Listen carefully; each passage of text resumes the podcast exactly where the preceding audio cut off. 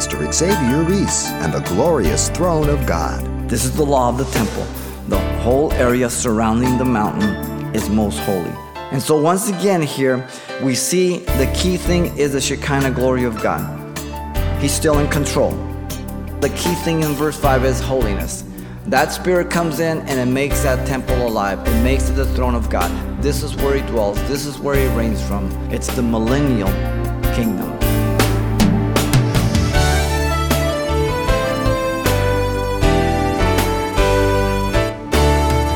Welcome to Simple Truths, the daily half hour study of God's Word with Xavier Reese, Senior Pastor of Calvary Chapel of Pasadena, California. The world is full of religious people and religions to match, but unfortunately, religion per se seems to have little to no impact upon the state of man. Well, that's going to change for the better. Today, our teacher, Pastor Xavier, explores the state of faith in years to come. Here he is with today's lesson Ezekiel's Millennial Temple Worship. What a day will be when Satan, the God of this world, is bound for a thousand years and Jesus reigns supremely upon the earth, and everyone will celebrate the worship of Jesus Christ alone, no one else. There will be no politically correctness, there will be no tolerance in the millennial kingdom. Jesus will rule absolutely. The kingdom age is based on the covenant of Israel, as you know, and Jesus established the kingdom as he returns as Messiah. The kingdom is spiritual in character, but yet it has physical characteristics. Many of the fulfillments we'll see here, their functions, though they're spiritual and, and physical, they go and they move into the eternal nature as they move into the eternal state too, because they will go from there to the eternal state. The kingdom of God is present now in the churches, as you know, but it's yet to come. So Jesus brought in the kingdom, but it's yet to come. We don't see it all here. We still see a fallen world. We see sin. We see failure. The church is not the kingdom, but part of the kingdom. The church will not bring in the kingdom, but the church will come back with Jesus to establish the kingdom. The government of Jesus um, will be supreme. He will be the head of everyone upon the earth. And um, it's believed that perhaps David will be a delegate, co regent ruler with him. But for our study, as we look at this, what I want to do is look at, um, at this worship that exists in the millennial kingdom, uh, evident by three things uh, the temple of the millennial, we want to get a good overview of that, then the sacrifice of the millennial, and then we'll look at the covenant uh, of the millennium. So, those three things will be three hooks that we can hang our thoughts on. We begin with the temple of the millennium. Uh, here from chapter 40, verse 1. It goes all the way to chapter, the end of 42 in the physical description, but I include chapter 43 to verse 12 because this, because there will described the Shekinah glory that comes into the temple. So the temple without God's Shekinah glory is worthless. This building without the people of God filled with their spirit is worthless. What makes us the church of Jesus Christ is his spirit. And it's always the spirit of God that brings things alive. That's what gives it value. Very, very important. So I include that. You'll find different people divide this whole thing differently. I divide it that way. Now, as we begin here in chapter 40, verse 1 through 4, the introductory statement is given of the vision of the temple. Notice that these are apocalyptic visions of God, much like chapter 38 and 37. They are in, in uh, figurative language and symbolic language. It's uh, like the book of uh, Revelations, the book of apocalyptics, the unveiling. It reveals to us what is hidden. And yet, in the language that it's given, it's, it's literal what's happening. Uh, but again, he's describing to us these things that we don't understand completely at times. Now, notice that he has taken there in verse 2 the land of Israel. He set on a very high mountain, uh, which to the south was something like the structure of a city. The prophet was taken there and brought to a man, verse 3 tells us, and whose appearance was like the appearance of bronze, having a, a line of flax as a measuring rod on his hand, and he uh, stood in the gateway. This is much like um, in, in the first vision in chapter 1, verse 7, he saw the cherubim in his opening vision. The angel in verse 4, he's the one guiding Ezekiel here and declares, Son of man, look to with your eyes, hear with your ears, fix your mind on everything I show you, for you were brought here so that you might show them to you, declare to the house of Israel everything you see. So once again, Ezekiel is simply the watchman. Ezekiel is the mouthpiece of God. And he has given all these things, not yet for himself and only to himself, but to give to the people of Israel. He has already given judgment. Now he's dealing with restoration. And now he's dealing with the fulfillment of that restoration ultimately in the kingdom age. And he's just moving them along and he is the guide as much as before the angel in chapter 9 verse 2 if you remember when he was going to bring destruction within the temple because of all the abominations. We saw him there with the other angels that, that went with the well and marked everybody up. Now in verse 5 the temple is described as an enclosed area. Down to verse 27 the measure is key here in verse 5 it gives us the measure of, um, of a cubit but it's not the cubit that is normally, but he says a cubit in a span. The normal cubit was 18 inches from the finger to the elbow, 18 average. This is the cubit in the span, it's about 21 inches. So it's different, okay? It's the long one, 21 inches. And then it gives us a reed there. And a reed is about 10 feet, 3 inches, 10 feet, 6 inches. People will differ, okay? So that, that is key because that gives you your, your equivalence how to interpret all the measurements, okay? And you can do all the math, and this will help you in here. But verse 5 is very, very important because it gives you the key to the measurements. Now, when you look at verse 6 down to 27, uh, you have the outer court where the people gather. There are three gates that you can see. They enter in. The east gate is going to be the most prominent one, as we're going to see. Um, the Shekinah glory will enter in by the same east gate as it left in Ezekiel chapter 8. It will enter in in chapter 43. Uh, very key. And in verse 20 to 27, the gates are on the north, the south, and there, there's, they have seven steps. So you're always moving, as I said, later on we'll see eight steps. You're moving higher up, closer to um, God's holiness. There is no gate on the west. And notice that the three gates, north, south, and east, they're lined up from the exterior, the outer court, and then the inner court also has three gates, and we'll mark that also. Now, when you get to chapter 40, verse uh, 28 through 47, this is now the inner court where the priests minister at the altar. The measure is 100 cubits on each side square. Verse 47 gives you that. And there are three gates again, directly opposite to the gates of the outer wall, and 100 cubits within the outer wall. Though through these, they have access to come in to the inner court. So again, it's a progression as you come in closer and closer. And again, notice verse 37 gives you the elevation of eight steps. You had the seven steps, now you have the eight steps. And so it, it keeps coming up. When you get to verse 38 to 43, there we have the north gate in the area. There are eight tables prepared for sacrifices. The inner um, court gate, there are chambers for the singers and priests we're going to see it's limited to the, the sons of Zadok to do the priesthood, uh, verse 44 through 46. And again in 47, the inner court area houses the altar of, um, to offer sacrifices in front of the temple. And so again, we have the, the uh, kind of replica of the tabernacle, but different dimensions, okay? Even as the Temple of Solomon uh, reflected the tabernacle, but different dimensions. And remember that God told Moses, make sure you do everything according to the pattern that I showed you on the mount. Why? Because the tabernacle is the pattern of the throne of God. And if you ever go through the book of Revelation, and when we went through there, we pointed out when you see the door open and you keep looking at it, if you, if you know the tabernacle of old, then it's almost like walking through the tabernacle because it's a picture of things in heaven, the pattern. Now, when you get to chapter 40, verse 48, all the way to chapter 42, verse 20, you have the temple proper that's described for us, meaning the holy place, the most holy. That's the very heart where God dwells.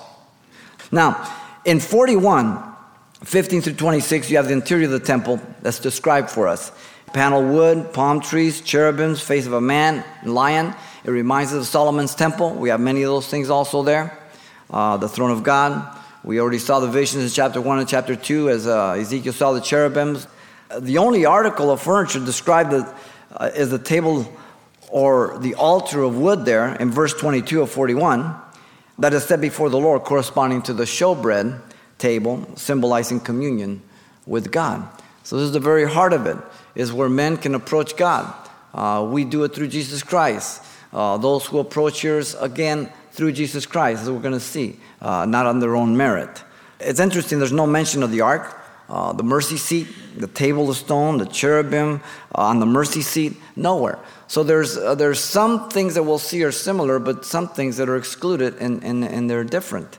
There are two doors, it tells us, uh, verse 23 to 26 of chapter 41, into the sanctuary with uh, cherubim and palm trees carved on them. Now, in chapter 42, when you get to that, we have here the chambers of the priest, uh, right behind and to the side of the Holy of Holies.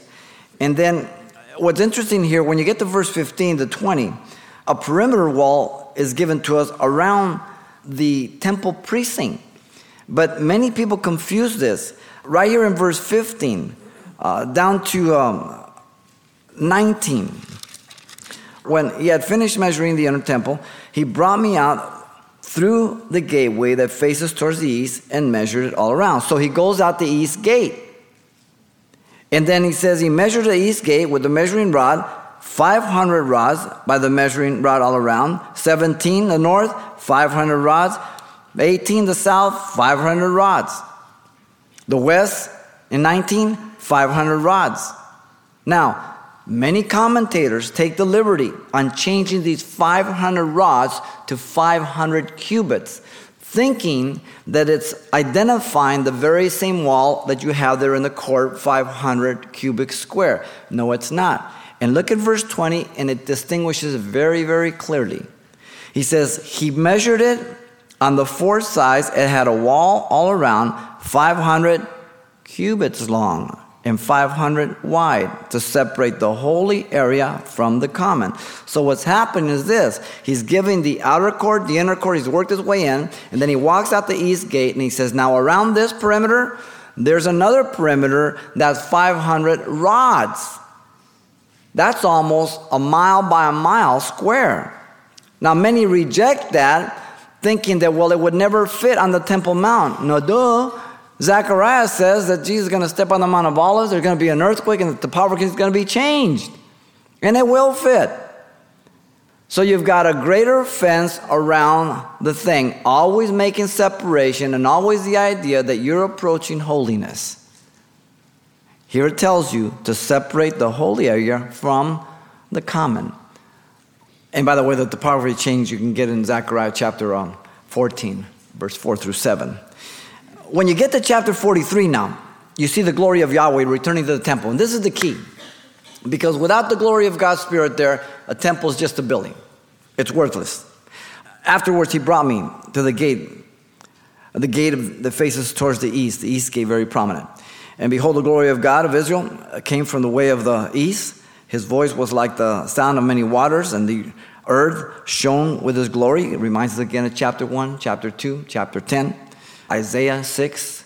Many of the people, John, the beloved, saw the glory of God. And it was like the appearance of the vision which I saw, like the vision that I saw when I came to destroy the city. Remember chapter 8, 9, 10, and 11? There, when he brought judgment to the abominations of the temple. The vision was like the vision which I saw by the river Chebar and what happens? He falls on his face, same thing. Because he's before the presence of God. Isaiah, woe is me, I'm undone. I'm a man of unclean lips.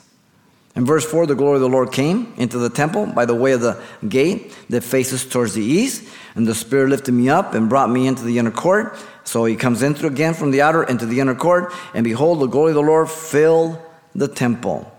And then I heard him speaking to me, saying, uh, from the temple while a man stood by him. So the angel guide has been guiding him, directing him. Now he stands by the side. Now God speaks to him directly. He says, He said to me, Son of man, this is the place of my throne and the place of the sole of my feet, where I will dwell in the midst of the children of Israel forever. No more shall the house of Israel defile my holy name, they nor their kings, but their harlotry or with their carcass of their kings on their high places. When they set their threshold by my threshold, and their doorposts by my doorposts, which walls between them and me. They defile my holy name by the abomination which they committed. Therefore, I have consumed them in my anger. And of course, he's referring to the past uh, history from the kings all the way to the very judgment that came to the temple at the beginning of his ministry. Now, verse 9 says, Now let them put away their idolatry and their carcasses of the kings far away from me, and I will dwell in the midst of them forever. So, this millennial kingdom moves into what? The eternal state, okay? This one is different from the one that's now, and this one is different from the eternal state that will come after the thousand years. But it just moves into the eternal kingdom right away. Now, verse 10 Son of man, describe the temple to the house of Israel that they may be ashamed of their iniquity and let them measure the pattern. And if they are ashamed of all that is done, make known to them the design of the temple and its arrangements, its exits and its entrances, its entire design and all its ordinances, all its forms, and all its laws. Write it down in their sight so that they may keep it whole, design and all its ordinances, and perform them. This is the law of the temple. The whole area surrounding the mountain is most holy. Behold, this is the law of the temple. And so, once again, here we see the key thing is the Shekinah glory of God. Related to the vision of the river Chebar, this is the same God. He's still in control. The vision was like that, and his control of being able to see is God's doing, not his own. It isn't because he was spiritual more than anybody else, but because God, and the key thing in verse 5 is holiness. That spirit comes in and it makes that temple alive. It makes it the throne of God. This is where he dwells. This is where he reigns from. This is where all will come from all over the earth. And who doesn't come, there'll be consequences. And we'll get to that as we move on in our study. Moses could not enter the tabernacle when they dedicated in Exodus 40, verse 35, because it's filled with glory of God. Uh, Solomon's temple in the dedication in 1 Kings 8, 11, and 2 Chronicles 7, 2.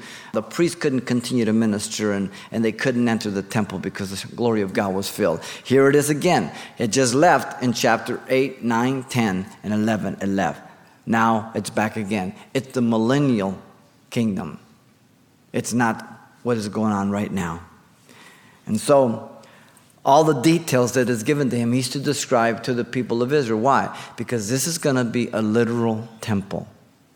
Now, the purpose regarding the temple, let me give you some that are given to us and, and they're scattered around. But in chapter 40, verse 4, it says that the transmission of the vision be given to Israel. Is that he would give it to them, and impart it to them. Just like he gave all the prophecies of judgment, he was to give this to them. That's one of the purposes. Secondly, in chapter 43, verse 7, to provide a dwelling place for the divine glory.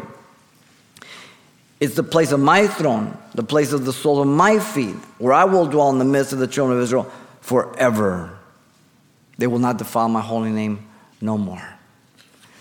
But also to demonstrate God's holiness in contrast to the idolatrous, rebellious nation of Israel. In 43:10, no longer would they be in rebellion against him, but their knee would be bowed to their Messiah, and they would be in line with him. Also, to make sure they would keep that entire revelation. God has not given us the Bible that we might exclude any part at all. Even to the point of the millennial kingdom, it's to be followed completely.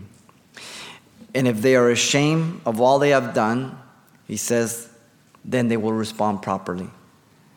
It's always an, uh, an, exciting day when God convicts your heart and allows you to see yourself where you're at in relationship to God. And there is conviction and there is shame.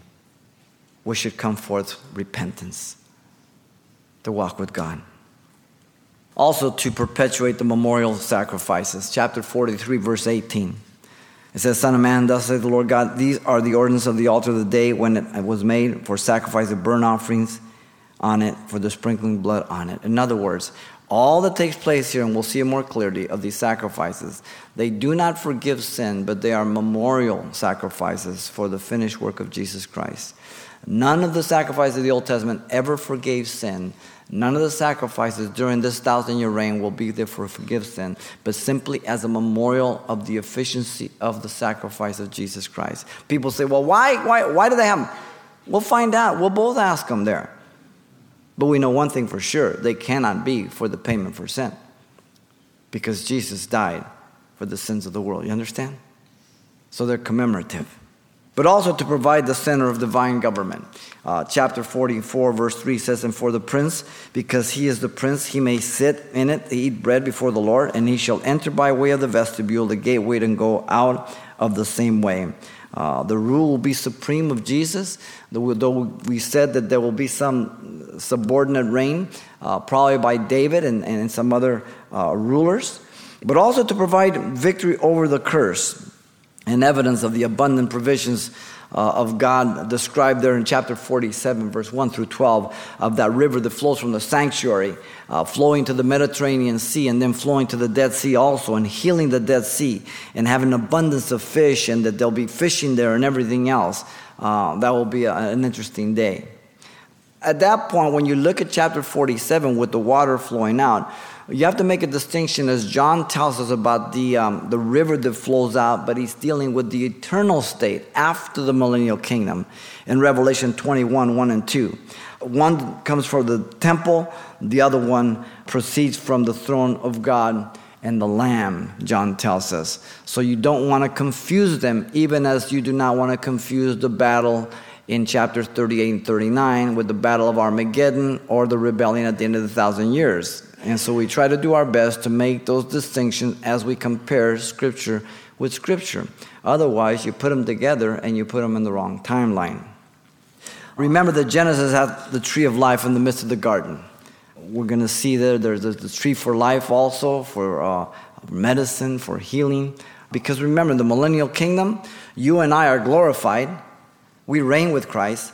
But those who have entered the kingdom, they have kids, they have to be born again, and though the earth is like a paradise of Eden, sin still reigns. Satan is bound, but sin nature is still there. A child dies at 100, and Isaiah says, Oh, he died young. And then at the end of the thousand comes the white throne judgment. Then comes the eternal state. So we must make the distinction between them. The prophet Ezekiel is describing the millennial river coming from the temple, as chapter 47 verse 1 tells us. Again, Zechariah 14, the reason for that, Jesus steps on the Mount of Olives. And isn't the Mount of Olives kind of interesting? Because Jesus ascended from the Mount of Olives. In Ezekiel, the Spirit of God in chapter 8, 9, and 10 there, it went up on the threshold of God out the east gate, out to the Mount of Olives. It comes back through the east gate. Jesus is going to step on the Mount of Olives, he's going to come through the east gate. Uh, you have the very same pattern. Uh, again, remember the rivers that came out of Eden had four heads in Genesis 2:10. So this whole aspect of rivers in the paradise, you have the rivers here. You have the rivers also, the water that comes forth in uh, the eternal state. So you have these common things, but you must mark the different times that are taking place. Otherwise, you put them all together. The closest thing that we have to the fulfillment of the millennial temple is Solomon's temple, because the Shekinah glory was there. The temple of Herod, which was really the uh, beautification of Zerubbabel's temple, did not have the Shekinah glory. Uh, it wasn't present. So um, it would return and it would be in the millennial kingdom. It's a literal temple. It will be built, and um, I think is a proper interpretation. The prominent characteristic of this thing is the Shekinah glory once again. That is the key. Now, remember, there's only Solomon's temple, Zerubbabel's temple, and Herod's is Zerubbabel's. Don't make it a third. Herod's was beautification of Zerubbabel's temple. Only two. The third one will be the Antichrist. The fourth one will be the millennial temple we're studying. Okay? Only four. And so, here again, the temple of the millennium is a real and literal temple. It will be there. The Shekinah glory will be there. Pastor Xavier Reese and the coming kingdom. And he has more to share. That's next time. But if you won't be able to join him, you can pick up a copy of this message on CD for only $4. And the title to ask for is Ezekiel's Millennial Temple Worship. And this is a great way to share this ministry with your friends and loved ones. So once again, the title to ask for is Ezekiel's Millennial Temple Worship, or simply mention today's date. Please address your request to Simple Truths, 2200 East Colorado Boulevard, Pasadena, California 91107. Or to make your request by phone, call 800 926 1485. Again, that's 800 926 1485. Or the address once again is Simple Truths, 2200 East Colorado Boulevard, Pasadena, California, 91107. And it helps us when you mention the call letters of this station when you get in touch. This helps us monitor the impact of this ministry in your area. Prior to the resurrection of Jesus, Jerusalem wanted nothing to do with him. Will his reception be any different at his second coming? Find out when you join Pastor Xavier Reese for the next edition of Simple Truths.